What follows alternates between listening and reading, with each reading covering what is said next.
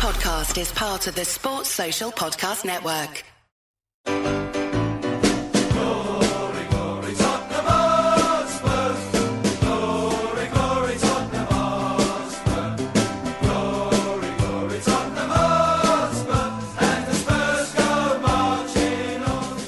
Just wanted to ask you before the sort of Ardiles era, you kind of mentioned, uh, well, I mean, that first season, the, the, the FA Cup run, uh, where we obviously went all the way to the semi final and say lost to the, Wolves 1 0. Uh, before that, there was, a, there was quite a great performance in the quarter final at Maine Road. That, we, that you played, we won 4 2. Nayim, who's also been the show, scored a hat trick. One of the And us great fans games. remember the trouble before, during, Yes, and and after after. the game, and their fans running on, running at us. Do you have any memories of that game? Because it was cra- a I had- crazy game. I had it, a, was, um, it was live on TV. It was a crazy Yeah. I game. was there. It was I incredible. I had a, I have a lot of memories of that season. Um, we had um, a sticky start, to be honest with you. When we really started kicking into gear, we beat Arsenal at the beginning of December. Paul Allen scored. We beat Arsenal at White Hart Lane here, and that was my first London derby. And phew, I, don't. You talk about living out dreams. That was, uh, Yeah. I, it was like our play. It, it was a massive, massive. I know it's a big game. It's always a big game. It's a big game for the supporters now. I don't truly believe that unless you are, you've been in and around it. It's like the Merseyside derby or the Glasgow derby. Do you know, unless you're actually a fan and you've actually been involved in it, I don't think you really, really know what it really means to the supporters. Yeah. But we were so up for that game at the beginning of December, and we played well that day. And our season from there, really, I mean, we was probably in the bottom five to six. Form had been a bit indifferent, and then we started picking up after Christmas. You know, the game Sheffield United. We played on a Tuesday night. That game was only played on that Tuesday night before the semi-final, so that Neil Ruddock could get his one-game suspension out of the way, so that he could play in the semi-final and we were there, but we were only there really in body. We weren't there because our mind weren't on it. We got absolutely hammered on the night, but no one really cared. We was only had our heads on the Sunday game against Arsenal. And, and the, the, the frustrating thing was we played really well against them. Yeah. We played really well. We were robbed. today. And again, we talked in the show last week about certain games, Man City getting done by a set piece and all that. Yeah. Tony Adams came up, didn't he? Not long to Well, we, typical- we not- not I mean. Terry. I mean Terry wouldn't have been very happy with that because he was so massive on defensive organisation at set pieces. But from where it was, you look back at it. I, I, I still like my boys still watch it now. They actually say to me sometimes, "Go flipping out, Dad, you, actually played, didn't you?" I go, "Yes, thanks, lads." um, but the greatest day of my life, one of the proudest days of my life, but probably the worst day of my life. Um, you know, I, that was uh, that was tough, tough to take, uh, really tough to take. And my record against Arsenal was, was pretty good, to be honest with you. But probably in the biggest, in probably the most important game, you know, we come up short, which was a disappointment. Yeah. You mentioned uh, Ossie coming in, you were recuperating, and um, in and out the side, we finished 15th. The 1994 95 season then was, we'll all remember, the introduction of Klinsmann, Popescu, Dumitrescu. What were they like as, as people, uh, and uh, what were they like around the dressing room to play with? Big characters there? Certainly Jurgen. Jurgen was, but Jurgen was is probably as humble as a guy as you will ever meet. I mean, we used to call him the uh, student. He'd turn up in his jeans and his trainers with his jean jacket on, with his, his rucksack VW on his, back, Beetle. on his VW with a bit of strapping over the where the uh, um, where the radio was. Like the radio had been taken out of it. Yeah. But just like it, it, he was one of those guys that he got through on goal. You turn around and went back. You Yeah, just knew it he was a goal. scored. You just Yeah. knew it was a goal. Yeah. And I, you know, I, I've played. I've been very, very fortunate in my career. I'm, I'm, I'm, I'm a, I feel blessed. I feel blessed in many, many ways.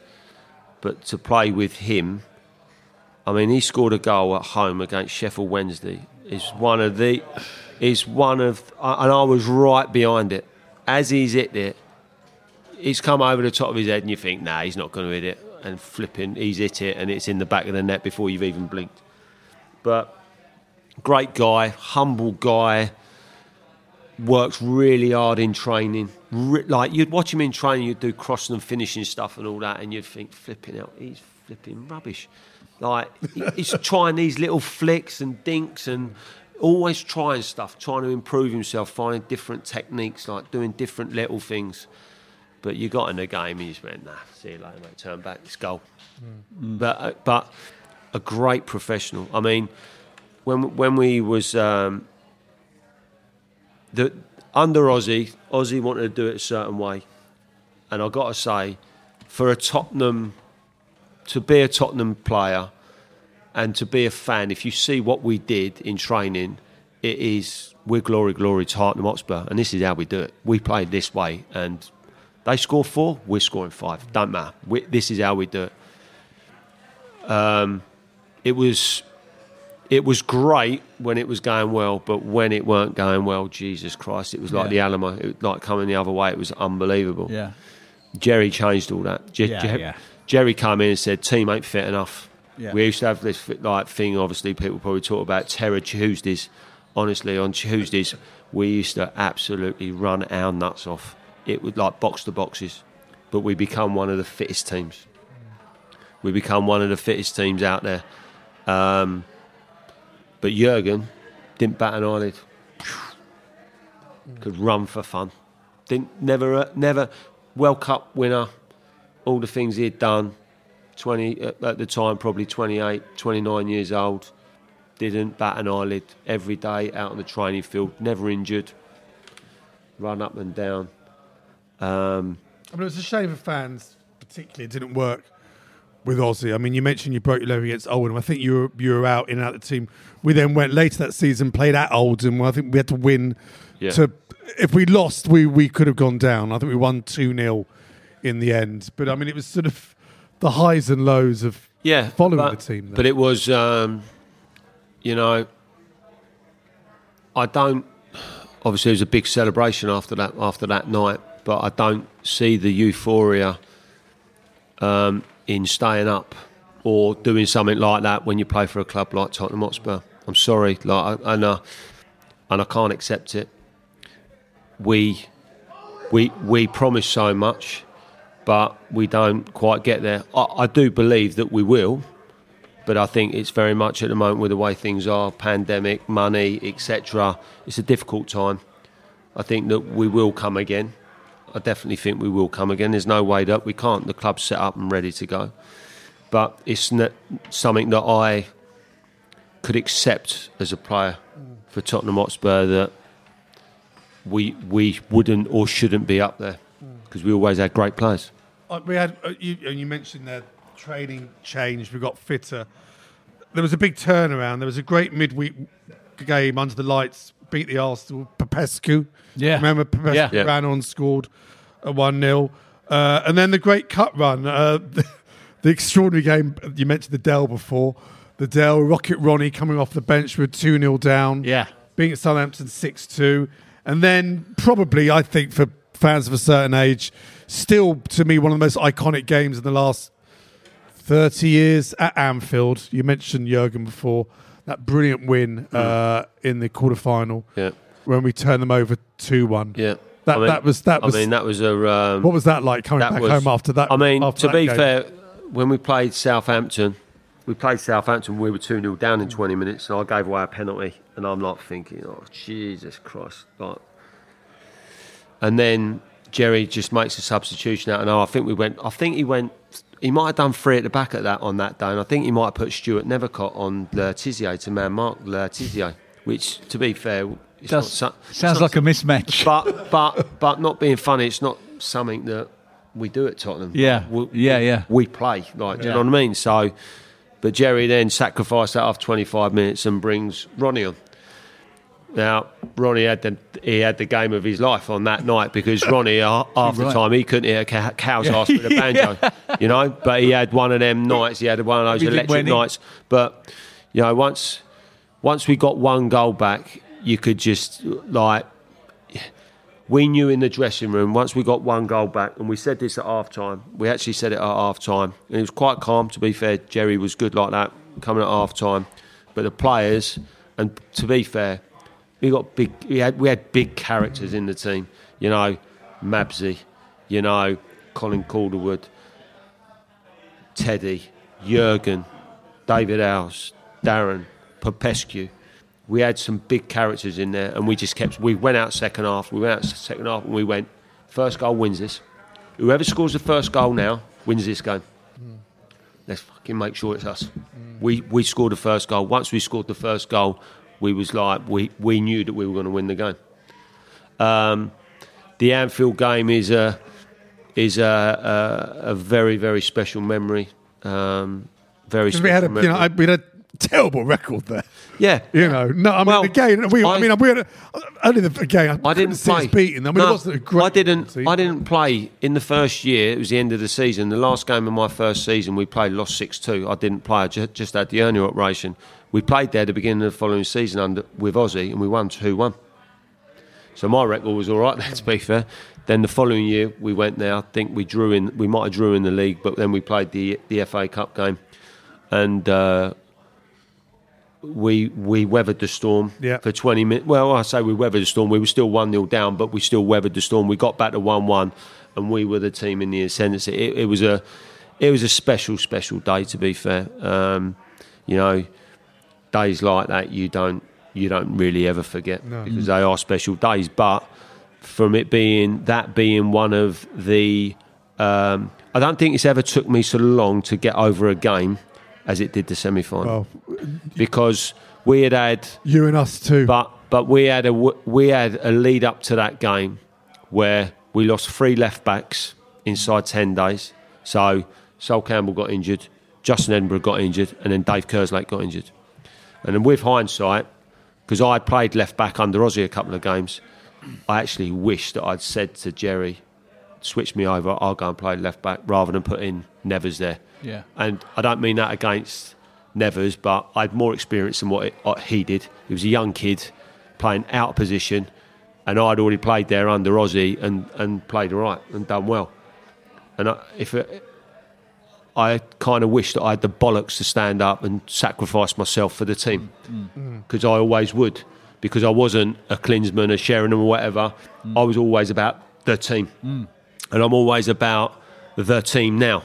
But I do understand that you can have special players within that team, and you've got to treat them a little bit. Differently. Did you think, like most of us fans did, that our name was on the cup that season? I did until that week, and Everything went wrong. and and three players went down. So three left backs went down. Darren Anderton had a really bad, a nasty medial knee ligament injury, and I knew he was in trouble because Andy Hinchcliffe done one of the worst. And like, I don't hold it against him now. He's a nice guy, Andy, but Andy done one of the worst acts on a football field that I've ever seen. He went after Darren, and he went after his knee. Because Darren was strapped up, like, Yeah. and he went for him like, Yeah. like really karate style, really. Wasn't there something off the pitch as well with Gerry's? Wasn't Gerry have, didn't Gerry have a problem that week? Or have I- Probably. Yeah. Um, I but I, I, got, I just remember us. They had three sides of the ground. We yeah. had the big and we were in the one Yeah. stand. and Yeah. there was the police It was- forces it was- it was There one of those- stench of it, horsemen. it was, Yeah. but it was one of those situations that you turn up to the state like, and everything's not been. It's not been great. The preparation's not been great, Yeah. and you turn up and you run out, thinking right, half's going to be them, half's going to be us, and you go out and they got three got sides three and we're in one yeah. like, and Yeah. you kind of think, mm. right, okay. I've got to be honest with you. Like we'd all done our stuff that leading up to that game. It was a big game for us. Everyone was up for the game. I mean, I've that's probably as despondent as a dressing room I've ever been in. I come in, I had a brand new pair, pair of boots. I threw them straight in the bin. I never wore them again. Um, it took me. I, I've got to say, I've never been so low after a game for so long. It was only we played Man City on a Tuesday night after the game in the league, and we won the game, and we played quite well. It was only then that it kind of got out of the system a little bit by getting out on the pitch. But I've got to say, it was um, it's probably well, no, it's not probably. It is apart from the day when I left. It's the most disappointing day I've, I think I've ever had in a Spurs shirt. yeah, Yeah, I mean, it was it was the early days Yeah, of the semi-final If only we knew what we know now. Yeah. Uh, 95 96, excuse me, finished ninth. Um, At the end of that Chris- season, by the way, at the end of that season was when I started having major problems. Yeah. So we played Newcastle two games before the end of the season um, at St James's Park. The day before training, I was doing a little bit of work. I was doing a little bit of work on my passing, uh, a little bit of left foot stuff, and I basically clipped a ball and I thought, oh, I felt something go in my knee, and I thought, Oof. felt a bit weird. Didn't think anything of it. Went a bit sore did what I always did go in and get a Voltarol, 100 milligrams, whack that down, take any pain away, had me lunch. Got up in the morning and we're flying. We were flying to Newcastle and I, and I got up there and we started doing a bit of training. I thought, you know, something ain't right on my knee. Something's just not right. But I'm going to play. That was just the way I was. I just went, I'm going to play. We um, played the game. I got through the game. I don't know. I didn't play bad on the night. We drew 3 3. I got through the game. I don't know how I got through the game, but the following day I couldn't walk. I could not move. My leg was just, I couldn't, I had no flex in my knee or anything. Went in. So I tore my cartilage. So I tore my cartilage, went in to have it done, and that was the start of my problems. I, ended up, I had, I needed one operation. I ended up having four in about 11 months basically through neglect of the club. Yeah, It's the same. It's the same scenario as Darren. yeah, Um, in the end, because the club had changed a lot of medical stuff from the Terry era. Basically, Sir Alan decided he wanted rid of anything to do with Terry Venables. He wanted out of the club. So he brought in new medical people, um, changed surgeons. So the club surgeon that was Dr. Browett or Mr. Browett, who'd done Gazza's leg, he would been my surgeon. He'd done he'd done my broken leg before. He'd, um, so he, he'd, he'd done that work. And they had gone to another guy at the London Independent Hospital, and um, he he was eating his dinner with a knife and fork in my knee, basically, because that's literally what he was doing. Just basically just going in there chopping it up. About um, I would say eleven months after after three operations, I, I come back from that one. I come back from the first operation, okay. Come back in the summer, still weren't right. Knee kept flaring up in pre-season. As soon as I started kicking the ball and running around, so that was pre-season. So I up going back in, having it done again, cleaned it out again, but same surgeon told me to take my time on the rehab. Eight weeks, come back, still weren't right, but kept playing. So now I'm getting playing. I'm playing now, but I'm not fit. I'm playing because I want to play.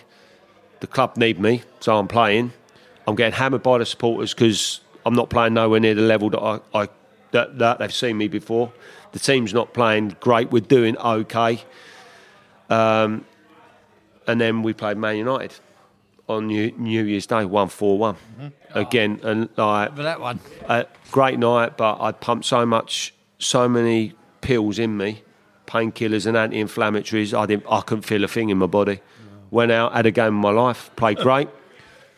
Um, played against Wolves, I believe, in a cup, and I run in Neil Emblen.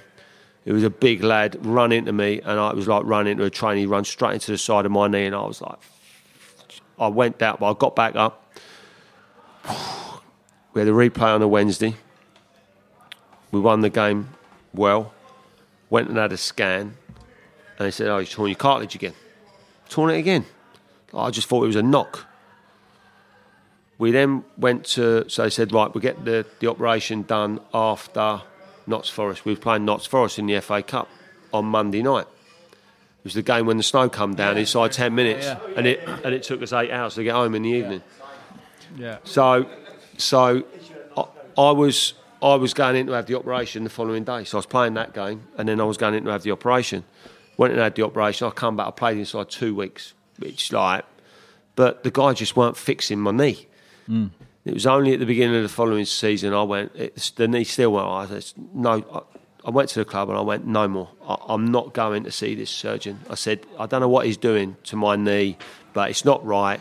I'm not seeing him anymore. I'm going back to see. Exactly what Down Yeah. I'm going. Exactly the I'm same going. story. I'm, I'm the going. same, almost Well, same with, da- time. with, with Darren, with Klinsmann sent Darren Anderton to to his, Germany. his man in Germany. Yeah. He said, Yeah. ju- just tell him no, I'll send you to my guy in Germany. He sent him to. He sent him to Wohlfahrt. Yeah. He was the German guy who's still at Bayern Munich now. Yeah. Who Pep Guardiola fell out with a few years ago. But um, I just went no more. I'm going to see Mr. Browett. I went in to see Mr. Browett on this day. Dean, lovely to see you. Blah blah blah. Can you? Um, have you got your scans? I said, "Yep, here's my scans." He went. We need to operate. I went again. Yeah, this is this ain't right. He said, "Have you eaten?"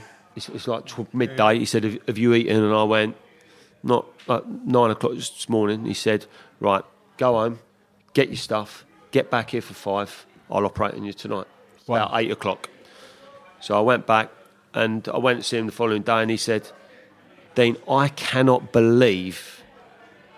How this has been missed. Yeah. You basically torn your cartilage, but it's rolled. There was a roll. It's, it's rolled underneath the joint. He said you're only getting it when you get a probe and you start pulling and probing it. Um, pull it out, and I, he said I can see it. So he said I've cleaned it up. He said take your time on the rehab. You'll be fine. But really, from that, I, I was never the same. I didn't know it. I didn't know it at the time. And but my, but you my still- career was over. But Yeah, you played, uh, you know, no, 100, it, 100 and it got something worse. games. It, yeah, but it got worse after that. It got worse. But after you that. missed the first half of 96, 97. Yeah, yeah. And then, I mean, uh, for the club, I mean, it's funny how things changed. Talk about we, respect to them, we didn't really make superstar signings. Allan Nielsen came in, Iversen, Scales, Vega, Baardsen. You, thankfully for you, we, you missed the 7 1 defeat in Newcastle, which I think was on all- the bench. You're on the bench. We didn't play, did you? No, but I, I after that, I, I was struggling that year. Um, but Gerry was brilliant. He sort of said to me, he said, "Listen, take your time." He said, "Get yourself right now. Like, look after yourself. Get yourself right." So I was right, okay. But I was coming at the end of my contract.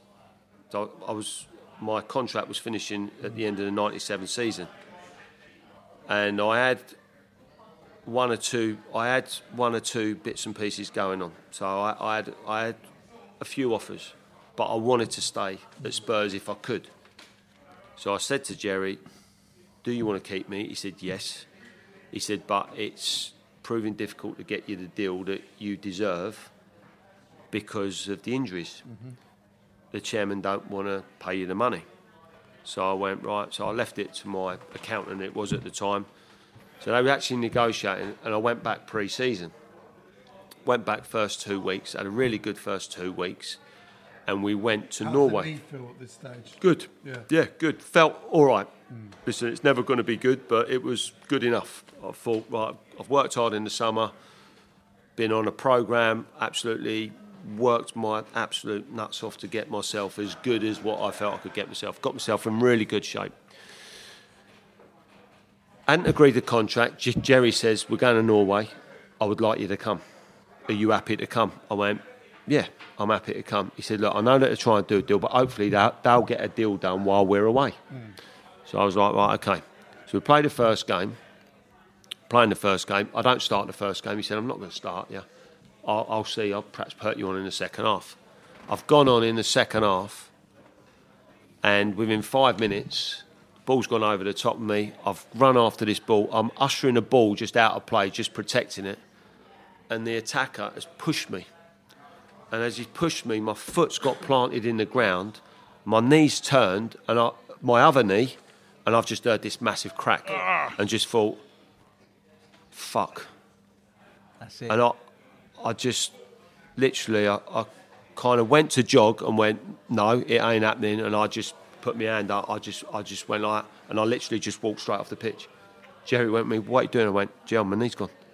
He went, what do you mean your knee's gone? I said, my knee's gone. It's just gone.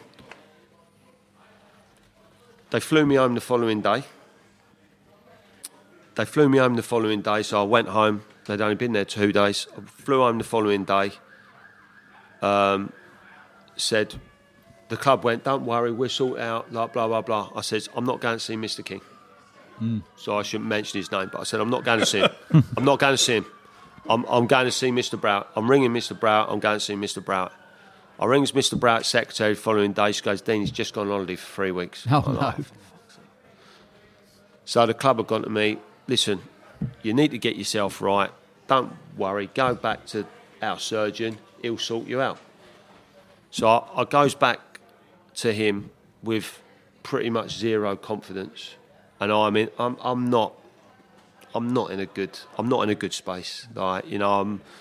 I'm. I'm in the middle of a divorce from my wife. You know, I've got a young son. I've got no contract. You know, I've got all this going on, and, and I'm like, right, okay.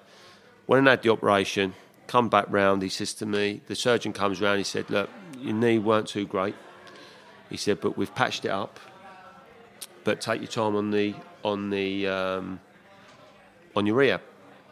He said, give yourself a good eight weeks. So I worked really hard, done everything that I was told to do, working with the physios, but I had so much fluid on my knee, and it just was not. It was not okay. I felt it was the leg was strong, and I got the muscles built back up, but the knee just didn't feel right. Every time I'd done any any type of um, any type of exercise, the knee would blow up, and um, I never forget it. I was was training one day, and, and David had just signed. David Ginola had just signed, and David turned around to me one day and said, "Dean, you're like Dean." He said, "I know I gave you a bad time a couple of years ago." he said, "But but you don't look like the player that like you don't look your leg don't look right." And I went, "It don't feel right, David." He went, "Listen, you've got to go and get it sorted out." Hmm. weren't getting any better. So the physio went to me. He said, "You need to go back and see the surgeon." I went, "No, I'm, I'm not. I'm not going back to him. I am not going back to him. This ain't right. I've I've wasted ten weeks. This is in September now. So we, now all this time. This was beginning of July. I'm now in the middle of September, sort of coming up. I'll never forget the time because it was a week before the Ryder Cup in 1997. I went, no, I'm going back to see Mr. Browett. I don't care what you say as a club. You can cancel me, stop paying me. What happened with the contract at this stage? The contracts that are still paying me, they are, they are paying me on a month to month basis. I see. Okay. But now they're not going to do a deal mm. Yeah. because I'm injured. Mm. Yeah. But they've said that they'll keep paying me until I'm until I'm fit. So I go see Mr. Browett, does does a scan, go in. He went, "You're in tonight. That knee is is bad. We need to get in. We'll clean it up. Blah blah blah. See how we go." Normally, you go down for a cartilage. You're normally probably down in between when you go down, when you go under, to when you come back and you're in the recovery. You can be up to an hour. It's not a long operation. A cartilage, it's, you can be in three quarters of an hour. I went down at half past six. When I woke up, it was half past eleven. Wow. So I, and then I'm in bed, and my leg is up in a thing, and it, I'm I'm bandaged from hip to foot. Jesus. And it's half past eleven at night, and I just remember laying there. I just remember crying my eyes out because I Thinking- knew, thinking I, you're I finished. Just, I just knew that I just knew it weren't going to be good. Yeah. Um, he come round the following day, and he said, "Look, Dean," he said, um, "It's a serious, serious injury." He said, "Basically, your cartilage was severed in three." so he said, "I, I could have whipped the whole thing out, but you'll be finished inside eighteen months. You, you won't play football inside eighteen months. That's got to be our last, our last case scenario." Hmm. He said, "What I've done," he said, "I've, I've shaved a third of it away." and basically there's a new I, I've done something on you that I've never done on a professional sportsman before. I've done it on an everyday person, but not a professional sportsman. I've basically stapled and glued the cartilage back together. Hmm. He said the only problem is is that it's a very long recovery. You're probably going to be looking at five months to six months. He, I- so I said, well, what happens to the staples? He said, well, basically the staples will dissolve and you'll piss them out. I'm like, like Wow. so he said, you know, it's a long recovery. I'm gonna, I'm gonna put you. You're in a brace now. You've only got ten percent movement, so you cannot move it. You've got ten percent. Long recovery, long physio. I will give you. Um, I will speak to the club. I will speak to the physios. I will tell them what your program is, etc. Um, he said, but you're going to be February, March before you are going to play again.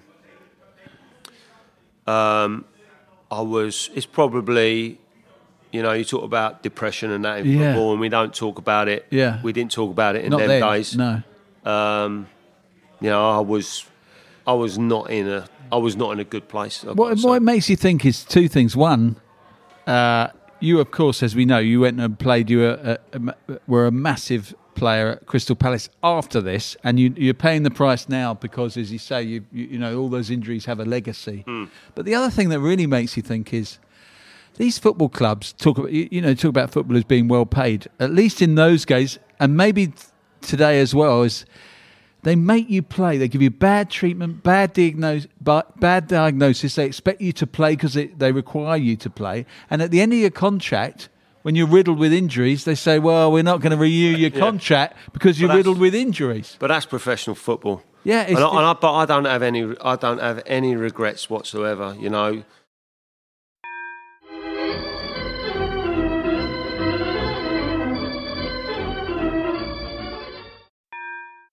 I'm lucky. I've had a good career. I've had better than most. Yeah, Um, I never reached the heights that I felt that I should have done.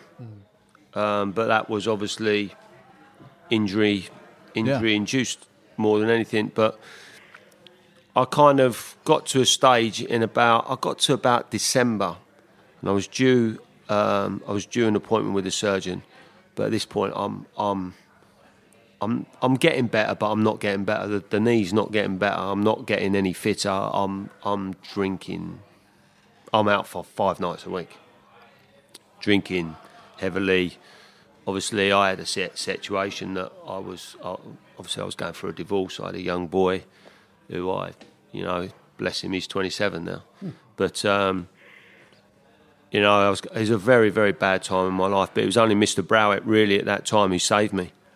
I went to see him in beginning of January, turn of the year, and he said to me, "How's the knee?" And I went, "So so." He- said, "What do you not feel it's getting better?" He scanned it, said, "It's all intact, no problem."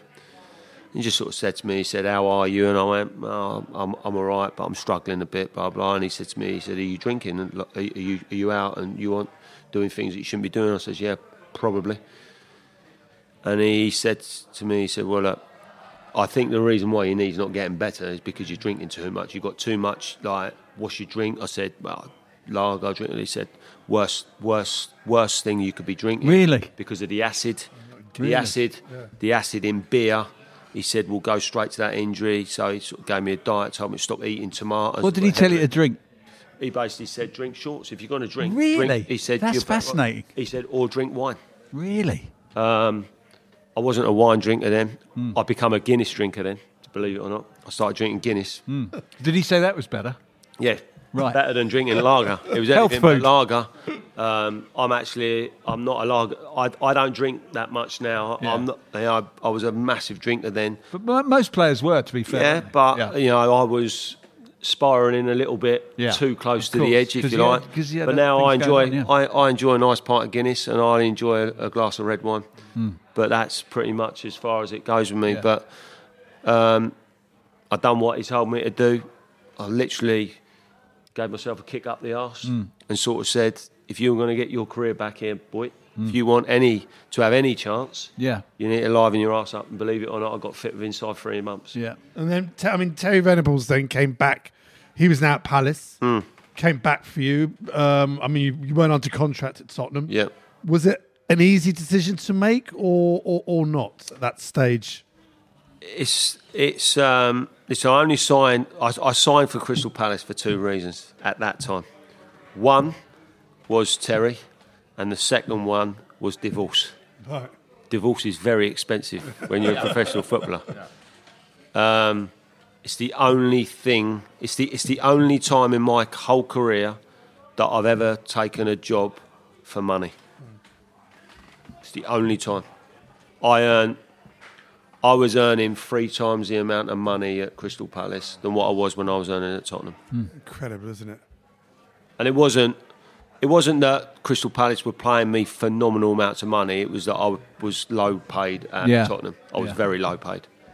Um, but you know, Terry, I, I, had, I had an opportunity at the time Harry Redknapp spoke to me about going to West Ham.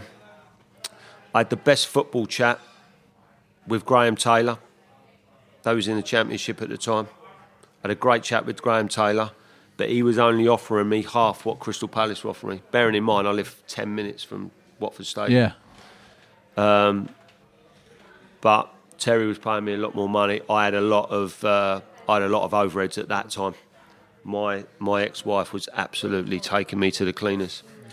Um, so I went to Crystal Palace, and in the first six months, I thought this is the worst decision I've ever made in my life because it, I was fucking rubbish.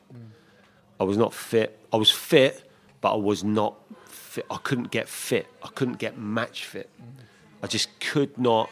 When you're when you're, I, I've always amazed. There's some there's some footballers that are just natural players. They're so natural that they can be out for as a as a player, but their ability is such that they can step back on the field and they can get back inside a month and they just boom, they're off again with the games. I was not one of them. I'd been out for too long. I'd been out on and off for the best part of two and a half years, playing sporadic games. It took me eight months to really get to get back. But you said about getting more money than what happened at Palace. Hmm. Massive financial problems, and players weren't getting paid. Well, players uh, were going on yeah, strike. Within eight months, I was getting, as I think I was earning three times more money than what I was at Spurs. But within eight months, sixty percent of that wages was got deferred. yeah, So I was end up paying for forty percent of my wages, which was the money that I was getting. from Tottenham, yeah. yeah. So it was, um, but it was, um, I, Crystal Palace wanted to get rid of all the players. They had to get rid of all the players. Um, Mark Goldberg was rushing around trying to get deals for all the players. Seven or eight players left just before the deadline. He called me, and bearing in mind, I, I'd, I hadn't really played. I played a little bit at the beginning of the season, and then Terry left me out, and then I, I didn't fall out with Terry, but we had a massive argument because he wanted me to go on loan to Gillingham, and I wouldn't go. I said, I ain't going to fucking Gillingham. um, Tony Pulis was at Gillingham at the Oh, time. say no more. And I went, I'm not, I'm not going there. I'm not doing that. And then Mark come to me in, in the March, two days before the deadline, and he said to me, he said, look, I've got two clubs for you. And I went, right, where are they? He went, Hearts or Hi- Hibernian. Hearts And I or went, Hibs? Hearts or What a choice. Beautiful Edinburgh. Alex McLeish, Alex McLeish was the manager of Hibs. Jim, Jim. Jim, Good team, that Jim Jeffries was the manager of Hearts. Mm. Both good And managers. I said, um, I'm not going. He went, Dean, I need you to go. And I went, You might need me to go, but I ain't going. I've got a young boy here. He's four years old. I said, I'm going for a divorce. I said, I'm not, I'm not going. Not moving to I'm, Scotland. I'm not going.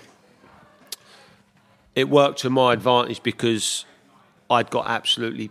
If I thought that I got stick from some of the Spurs fans in, in when I had the injuries, that weren't nothing compared to what I got at Crystal Palace. Really? I, I played in the game one day. I played in the game one day and we were beating Portsmouth 4 1. And I gave away the ball, and about 22,000 supporters just started booing. And I thought, they booing me. It just basically fueled. I went, give me the ball, and I kept having the ball. I said, give me the ball, and every time I got it, all of them woo woo, because they thought I was Terry's boy, and they thought I was Right. playing because I was ter- was Terry's boy. Terry turned around to me the week after. He said, "I'm leaving you out." I went, "What are you leaving me out for? Just won four one." He went, "I can't let you take this." He said, "You are getting." Out. I went, "I don't care. You stick me out there." Yeah. He went, "I ain't worried about you. It's the rest of the frigging team." he said, "Like it's affecting everyone else. The team's not playing well." Yeah. He said, "I'm leaving you out." He left me out. I fell out of him. Then he tried to get me going like a Gillingham. Then Terry then ended up leaving in the January, and I weren't. No, when I I went. Um, we played. T- uh, Steve Coppell took over with uh, John Cartwright. Steve called me in middle of January. It was playing Bradford away. He said, "You're back in the squad the weekend uh, for Tuesday night." He said, "Like you're working well, blah blah blah." Had a few injuries, put me in the team. Uh, put me. I was on the bench. Didn't go on. Come Saturday, play, play, playing Tranmere. Come Friday, I'm not in the squad. As I, 28 years old now, coming up 29, I've got a bit more about me. Guys banging on the door. I said, Gaffer, what's going on? He sort of said, well, he said, look, I've got a few players back from injury. He said, I don't, don't want to take you, but he was open and honest. He said, it's no, it's no point me taking you as a 29 year old professional. You're not going to be involved. I'm not going to drag you all the way up to Liverpool. Mm. He said, like, I treat you with respect, this, that, and the other. He said, you're a great lad. You're training well, blah, blah, blah. So I went, right, okay. I'll be ready when you need me to. The club then went in administration, so more players left. And um, he come to me by the way, at this point as well, i have only got my money. I've only getting me forty percent, but I was on a two thousand pound a game appearance money. So he comes to me on the Thursday. We're playing Bradford, who were going for who actually got promoted that year, but they're going for promotion. He said to me, Steve Coppell come to me. He says, "Listen, I want to get you involved the weekend. I want to play you. The administrator's telling me I can't play you." I went, the two grand. Because they won't pay two grand. I said, fuck the two grand. I want to play. Just put me out in the field. Forget the money. I ain't playing for the money. I'm playing because I need to show people they ain't seen me yet, yeah.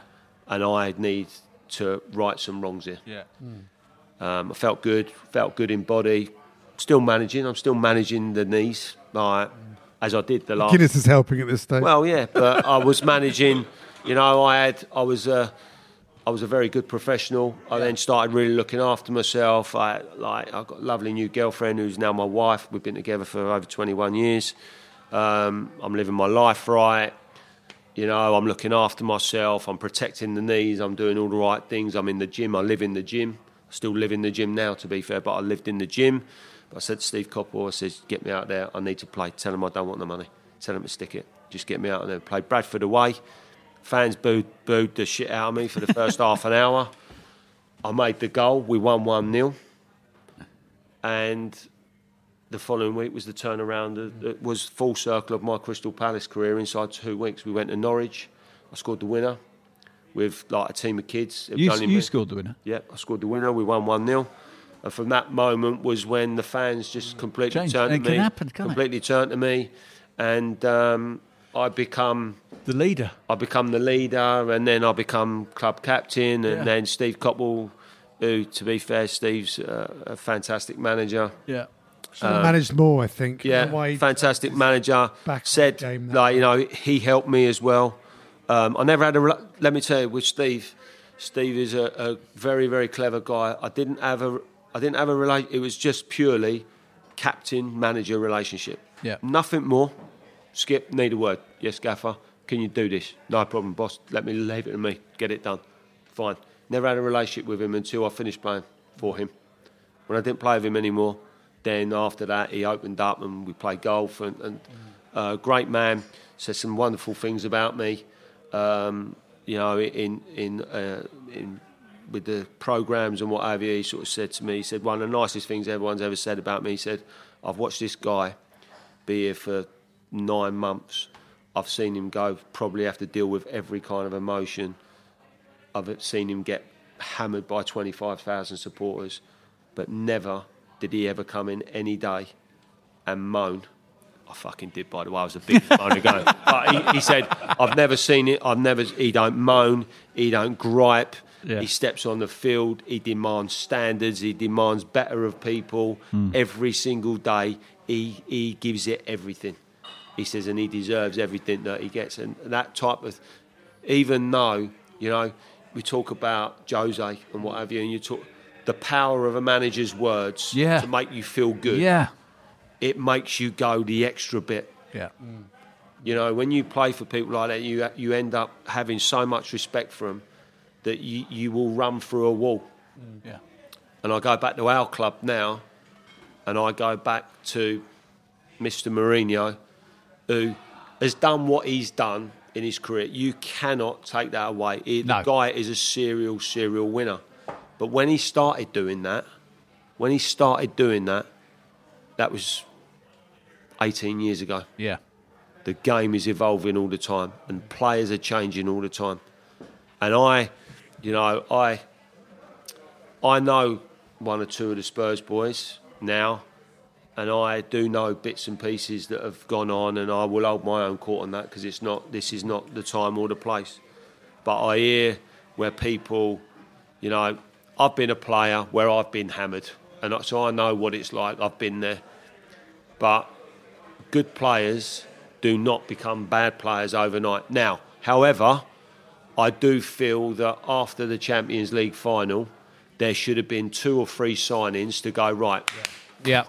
We, Yeah. We've we've landed here. Yeah, we've we're still gonna try and we've, stay here. we've we've lost. We didn't play well in the final. We've lost, but now we've got to go again. We've got to go again. That's what Liverpool did after all But, the but I feel year. I do feel that sometimes you know we you, you, you can hold on to players for too long. Yeah. you got there is a with football the business it is now. It's a, it's an art. Buying and selling is is an art, and you've got to be a tough negotiator when you're trying to buy, but you've got to sense the right time when it's the right time to sell. Yeah. You've got to get the best out of that asset and go, right, now's time. But we know where we are. It's called success planning. You know, I've I enjoy. Uh, I've been a coach for 18 years. I enjoy coaching far more than I ever enjoyed playing. Really? Because I feel that I'm a better coach than what I ever was. Wow. player. Wow. Yeah. That's my personal opinion. Yeah. And I love, uh, you know, I've coached. I coach kids now from six years of age, and I've coached players in the Premier League Yeah. and I, and I love it. I love doing what I do. I, I get a buzz out of helping young people and young players. Well, uh, quick question because we're running out of time Yeah. now. One person you've obviously worked with very closely at Watford and Reading, who is assistant manager, is Brendan Rodgers, Yeah. who has been linked with the Tottenham job. Whether he comes, whether he even wants to leave what he's got going on at Leicester, we don't know. Tell us what he's like to work with, and do you think the way he works is right for Tottenham Hotspur? I'll go from the last bit. Yes, he he would be the right person. I think the biggest thing with and the, and the club have come out and said this. I think that Daniel's come out and said this recently that whoever that we employ as the next manager of Tottenham Hotspur, he's got to be aligned to the way that we do things and the way that we want to play. Now, you know, and I, I and I've personally believe that that's a big thing, and I, I, I don't. I know how hard being a manager is.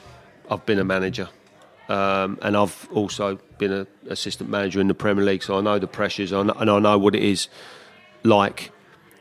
However,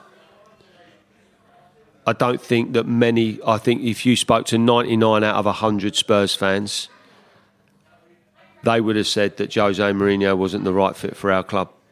And the other one would have gone, we don't give a shit if he wins us a trophy. Mm-hmm. Is that probably about right, do you think?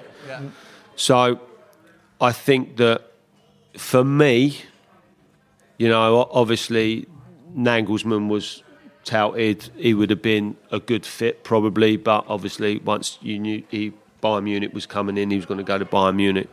For me, I look at three people. Re- uh, if if I look at it now, I would look at someone who's got a little bit of experience about them. I would be looking at a Rodgers, a Martinez, a Rangnick, and if those weren't possible, I probably would go with Graham Potter because I believe his team, and I'm, I'm I'm a studier of Graham as a as a coach. I believe that he is aligned to what we do Yeah. and his teams, if his team this year had had two strikers that could put chances away, they would have been in the top seven. Hmm. Fact, hmm. because I've got I've seen the stats for it. Hmm. I in 2006, when I was working at Southend as first team coach, come assistant manager, I used to go and watch Graham. Uh, I used to go and watch Robbie Martinez team at Swansea. I used to travel to Swansea on a Friday afternoon. They used to play a lot of games on Friday night, and I'd drive to watch his teams play because he was that good, and I've seen him work. He is that good. Brendan, going back to Brendan, Brendan is as good as there is out there at the moment. Well, when I say at the moment, he's that good. He's a fantastic coach. Do you think Tottenham is an enticing proposition at the moment with everything that's I think it's a more enticing proposition for him now, now that Leicester haven't got in the Champions League. Yeah, that's what I'm hoping. for. However, my personal view is it will probably cost too much money to get him out of Leicester. Yeah. I would think. But no one would be happier than me if he was to come to Tottenham because he is a fantastic coach. He is aligned to our club with the style that he wants to play. he does develop young players. He doesn't have to buy the best players. At he doesn't have to buy to buy the the finished article. He improves young players, gives young players an opportunity, and he's a very very good man manager. He's a very very good man manager. As as good as good as I've seen. Calm, collected. You'll only. Li- I think I worked with him for eighteen months. I see him lose his shit once. I think in eighteen months, and bad. and we we went to Watford at a difficult period. We went to uh, Watford at a difficult period. They were second bottom of the league, and we, I think we only won two two games in our first thirteen, and then we made a couple of signings in January, and we we ended up thirteenth in that league, and then obviously we decided to go to Reading.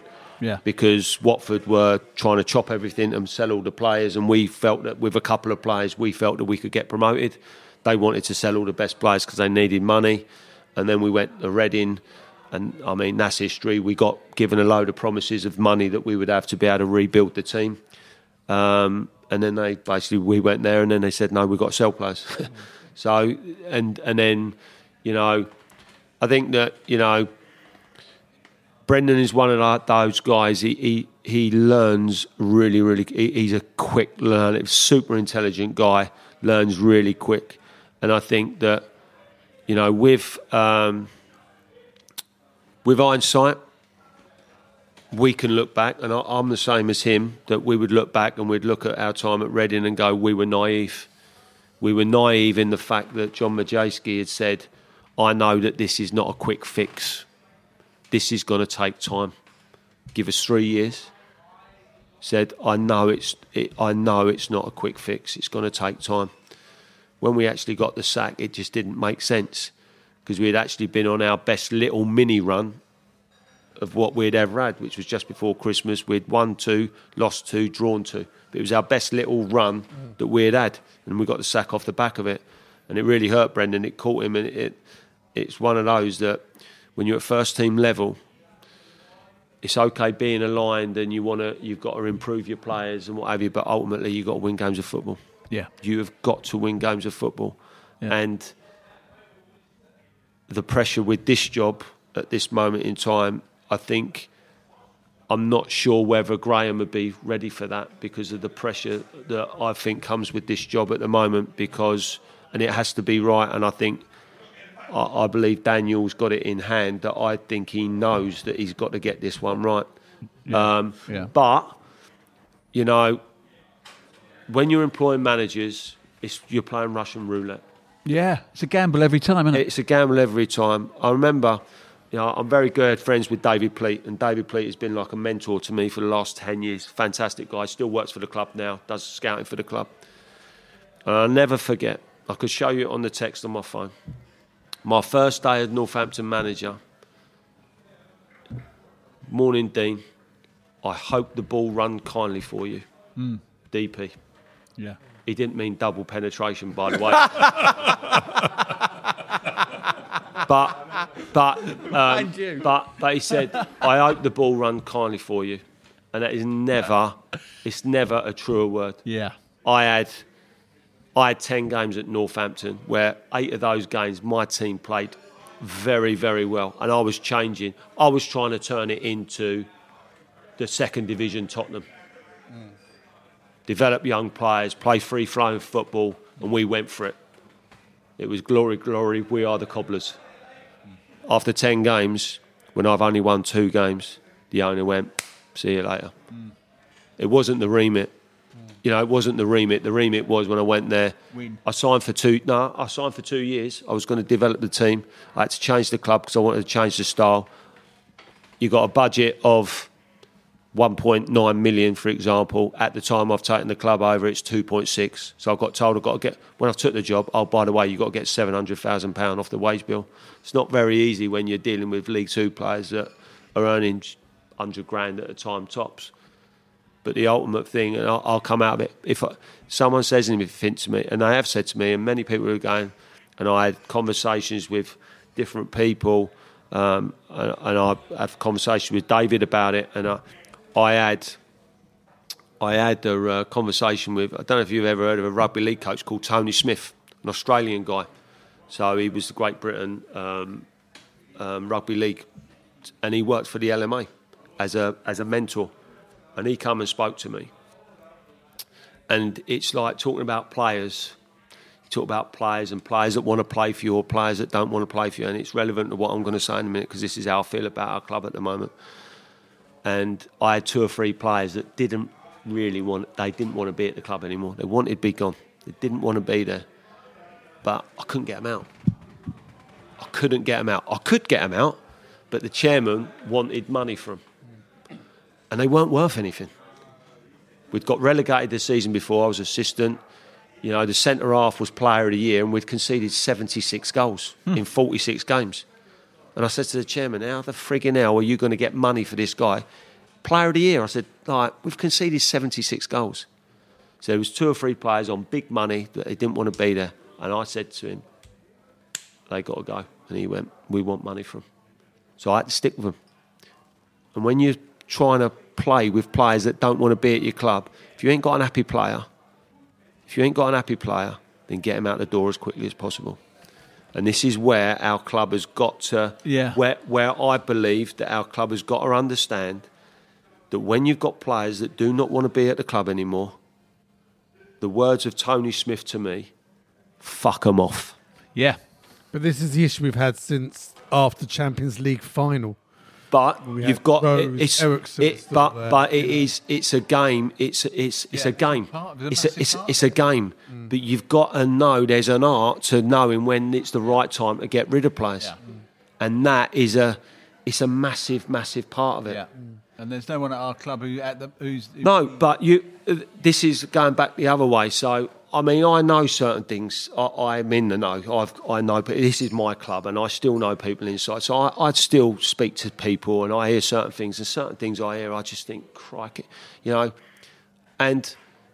You know, I'm got to stick up for this player because I see a, like a Vinny Samways scenario here with Harry Winks. Mm-hmm. And I watched the game. I, I actually, believe it or not, under the Mourinho era, when I watched the game and I felt really bad, I used to go back and watch the Champions League run from a couple of years ago just to make myself feel a bit better.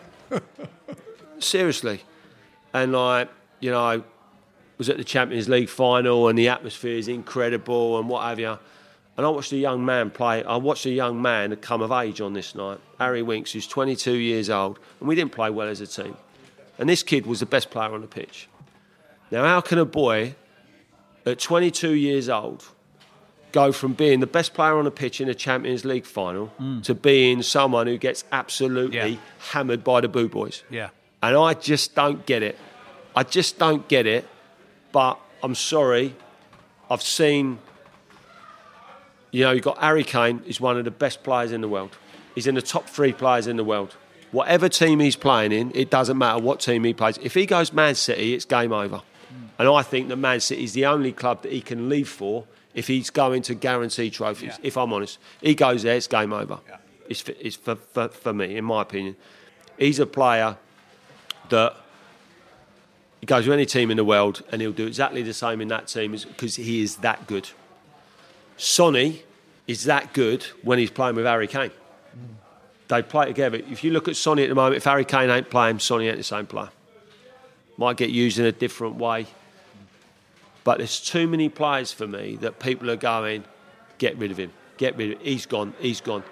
Do we not think really that this might have something to do with the previous manager? Yeah. do we think that are we really going to say that a boy at 25 years old he's not even reached his peak yet. But any decent coach will come in and go, "You've all got a chance. See, Well- show me what you can do." well- surely, well- if they get someone in early, well yeah but there's also a point that a manager will look and go right okay i'm coming to tottenham hotspur. I've got to get in the top four. I ain't got time to give people chances. I've got to do stuff now. I've got to win now. Mm. And that that is the problem. That, that is why you know to be fair you can't we can't stand here and criticise Daniel, in my opinion, because he's trying to do what's best for the club. He certainly ain't got it on penny pinching style. What is that to pay Jose Mourinho? I think what you'll find, and this is what I've, this is what I believe with Jose Mourinho. I believe Jose Mourinho had something in regards to his contract that if they was outside the top six, the European places, it would be a cheaper payoff than if he was in Europe or the Champions League. So I think that's why he's done it. Because it can be the only explanation, really. Because why would you get rid of him before the cup final? why would you get? You have a man here. You have a man who, on a one-off game, you wouldn't bet against him. Whatever he's done with our club, or whether, whether we agree or disagree, on a one-off game, you wouldn't uh, you wouldn't bet against him. You know, he has had the upper hand of Guardiola in the past as well. Guardiola was certainly would have had a bit more to think about probably than what he actually had to think about in that one game. But that would have, you know, you don't pay someone like Jose Mourinho the amount of money. He's brought him in to win trophies, but then obviously has realised pretty bloody quickly that it's the damage. Uh, what you have to look at is that the damage that he leaves behind his clubs. He's done it at Man United. You know, he's Yeah. done it at Real Madrid. Do you, think, previous. do you think the issue is then, you said you know people within the club. Do you think, as I do, there's not enough football people who've got Daniel's ear or are allowed to use their experience and, I and don't think decisions? so. I don't. No? I don't think so. It's it's you know there's some fantastic people that work in the club, some great people that work in the club. I just think that sometimes the way things work in cycles that you know I've been a player and I know what it's like to feel low. I know what it's like when you're having a manager that is beating you with a frigging stick every day.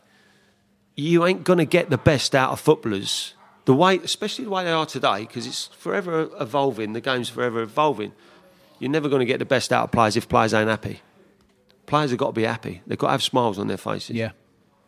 It's the only. It's the only way.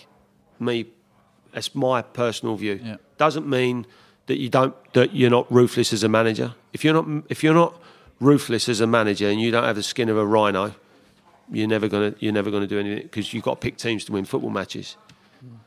But I do honestly believe that, you know, I actually done this. I done a podcast. I forget who it was with. It was one of with one of the Spurs guys a little while ago, and it, uh, I mapped out the fronts like front six. It might have been front eight. So playing in a four-two-three-one, I, I kind of I think I went along. I went um, Bale, Bergwijn, um, Bale, Bergwijn, uh, Alli, Lo Celso, Moura, Sonny, Kane, Vinicius. There ain't too many teams that would be turning that that bunch of players Bad. down. Yeah. Some great players. They're- as in regards to the squad and looking at that front six, there ain't many. There ain't many front sixes that you would look in. In okay, Man City, yeah, okay, Man City. You might look a bit Man United and go like they've got, but Man United would take Harry Kane. Man United would take Sonny Yeah. you, you know, so you kind of look and think, right, okay. But I just don't think, like, the way that we are and the way that our club is and the style that we want to play, we're just not set up as a team. And it's very hard in the modern day game, the way the game's changed with VAR and you've got the lines out and it, trying to sit back and hold opposition for long periods of time it's very very difficult. Yeah. You know, you know, I, I, I was, I was actually quite distressed when I watched the Arsenal game, the Arsenal game at the Emirates, when basically on that day we sat off so much that we gave, it was Tierney, just had the free rein on the right hand side, and he was obviously it was a ploy, just keep going forward to make Bale run back, just keep going for, to get Bale running back. And we make a substitution at 1 0 down where we take Gareth Bale off and we put Moussa on the right hand side, basically to almost like to kind of shut up shop. But we're 1 0 down. And it's a game that we've got to win because we're playing against the cunts. so we want to win the game. But I just don't, you know, it's difficult now, but we've got great players. There's still great players there, but there's great players that are out of form. There's obviously, you know, form is temporary, class is permanent. Yes, we need signings. Yes, 100%. You could see that. You know, you could say that we needed we needed a centre half. You know that we needed another right back. They are things that were glaringly obvious. But it's not easy signing players. When you're at that level and you're at that top six level, I mean, I was at Watford and we was halfway when I when was in the Premier League in 2015, and I knew how like I worked with the recruitment team and, and the people there, as in for us trying to sign players for what we were doing with our project, and to get players that were a bit better, that were a bit better than Championship or bottom end Premier League.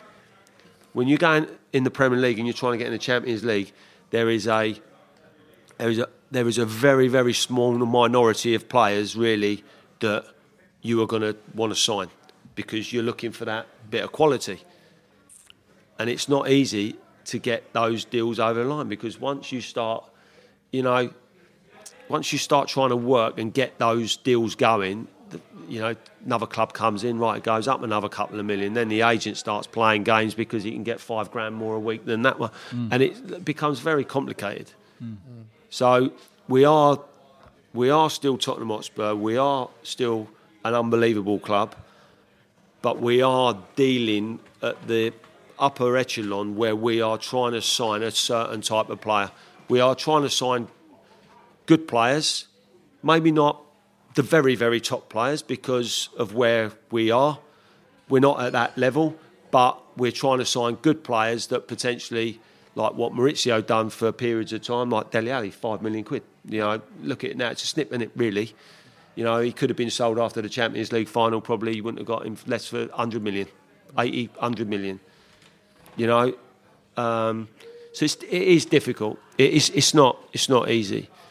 We've got to wrap it up now. Uh, show your appreciation, Dean Austin. Thank you so much you. for your time. Thank you very much, everyone here. Thank you very much at home. We'll be back soon with a top 10 Tottenham show through the close season. Until the next time, come on, you Spurs. This is a playback media production.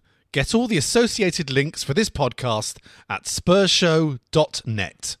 Sports Social Podcast Network.